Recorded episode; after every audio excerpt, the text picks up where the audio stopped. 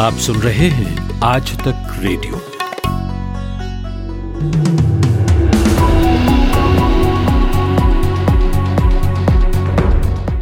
नमस्कार, एक बजे हैं और खास खास समाचार पाँच मिनट में सुनाने के लिए हाजिर हूँ मैं माधुरी। आप सभी को स्वतंत्रता दिवस की शुभकामनाएँ। आज देश अपना चौहत्तरवा स्वतंत्रता दिवस मना रहा है। आज से देश में स्वास्थ्य से संबंधित एक योजना शुरू हुई है, राष्ट्रीय डिजिटल स्वास्थ्य मिशन। प्रधानमंत्री नरेंद्र मोदी ने आज लाल किले से इस योजना की शुरुआत की। उन्होंने कहा कि इस मिशन के ज़रिए अब आपका हर टेस्ट, हर बीमारी, आपको किस डॉक्टर ने कौन सी दवा दी, आपकी रिपोर्ट्स क्या थी, ये सारी जानकारी एक हेल्थ आईडी में समाहित होंगी।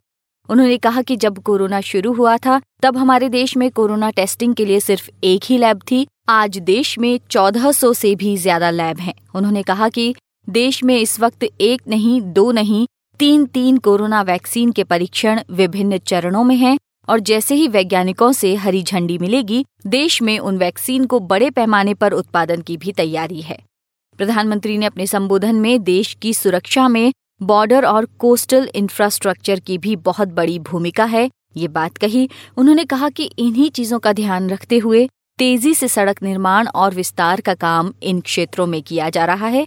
नई शिक्षा नीति पर बोलते हुए उन्होंने कहा कि ये स्टूडेंट्स को न केवल अपनी जड़ों से जोड़ेंगी, बल्कि उसे ग्लोबल सिटीजन बनाने में भी मदद करेगी।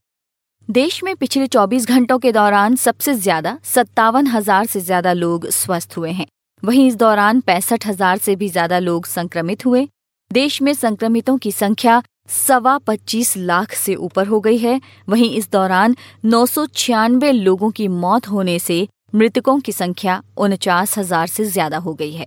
देश में अब सक्रिय मामले छब्बीस दशमलव चार पाँच प्रतिशत रोग मुक्त यानी इससे ठीक होने वालों की दर इकहत्तर दशमलव छह एक प्रतिशत और मृत्यु दर एक दशमलव नौ चार प्रतिशत है।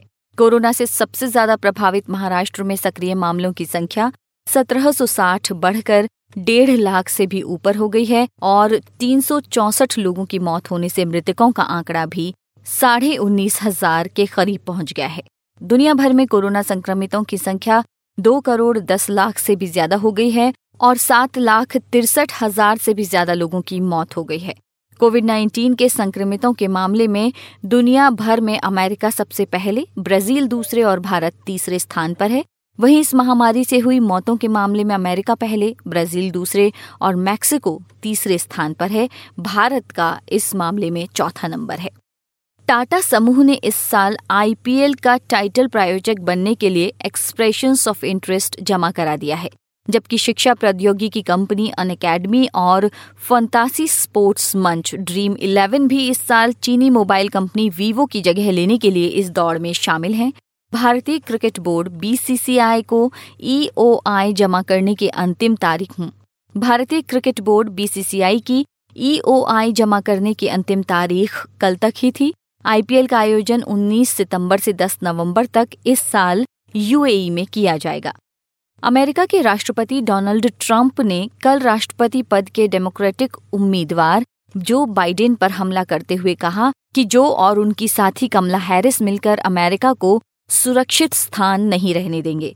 जो बाइडेन अगर राष्ट्रपति बनते हैं तो पुलिस और कानून व्यवस्था खराब हो जाएगी। उन्होंने न्यूयॉर्क में एक इलेक्शन कैंपेन में ये बात कही। चीन ने रूस के एक शहर व्लादिवोस्तोक पर अपना दावा ठोक दिया है। कहा जा रहा है कि भूमाफिया चीन की ये एक नई चाल है। Hong Kong, Taiwan, Tibet South China Sea, Doklam और गलवान घाटी के बाद अब रूसी ज़मीन पर कब्जे की कोशिश है। ये शहर चीन और नॉर्थ कोरिया की सीमा से लगता है और तो और जापान से इसकी दूरी भी महज 700 किलोमीटर से ज़्यादा नहीं है। हालाँकि इस शहर से चीन के बॉर्डर की दूरी महज पैंसठ किलोमीटर है। हीरो लीग 2020-21 और Hero second division qualifier Kolkata में खेले जाएँगे। अखिल भारतीय फुटबॉल महासंघ ए आई एफ़ एफ़ ने ये जानकारी दी। समिति का मानना है कि हीरो सेकेंड डिवीज़न के क्वालिफायर भी हीरो आई लीग के लिए पूर्वाभ्यास का काम करेंगे और इससे सभी कोरोना से संबंधित प्रोटोकॉल के बारे में समझदारी बढ़ाने में मदद मिलेगी। मौसम विभाग के मुताबिक उत्तर पश्चिम भारत के ज़्यादातर राज्यों में बारिश का सिलसिला अभी जारी रहेगा। उत्तराखंड, हिमाचल प्रदेश, पंजाब, हरियाणा, उत्तर प्रदेश और दिल्ली में अगले दो तीन दिनों में हल्की से भारी बारिश होगी।